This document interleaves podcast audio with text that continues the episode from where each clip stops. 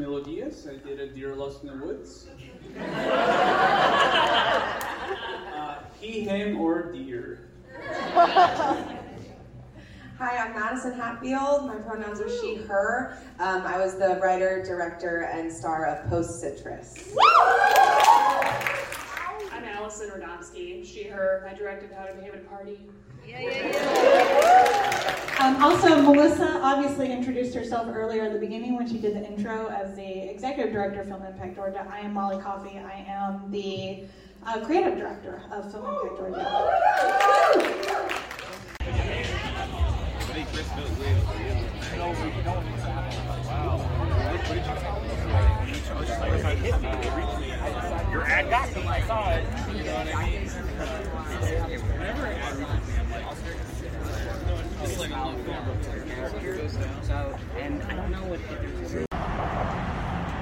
There's a reason why there weren't a lot of independent films, like feature films made during the pandemic, because it was super expensive. Even big budgets. we were like one of Yeah. three. We were the only short though. Yeah. The rest were features. So the rest of you guys, so now, now that follow that. I know, sorry. Um, yeah. So how, if you're willing to talk about money, but also how did you put a crew together because you didn't have eighty thousand dollars?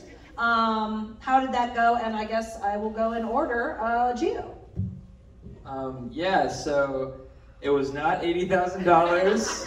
Um, at the time, it was very uh, like college student esque kind of vibes. So it was probably in total like six hundred or so, and that was um, crafty, making sure people got fed really good stuff. Um, and having a smile and hospitality is like the, the OG thing at the top. And then, um, and then also for our sound production design, which really came in handy. And that's what I think is so fascinating when you look at all these different Atlanta filmmakers who all know each other and help each other with their projects and have created a wealth of completely different films. Not one is like the other, although they share a lot of themes. And I think that's really cool to see all the different styles of filmmaking that we have in this town, too. So um, thank you guys again for coming out and enjoying.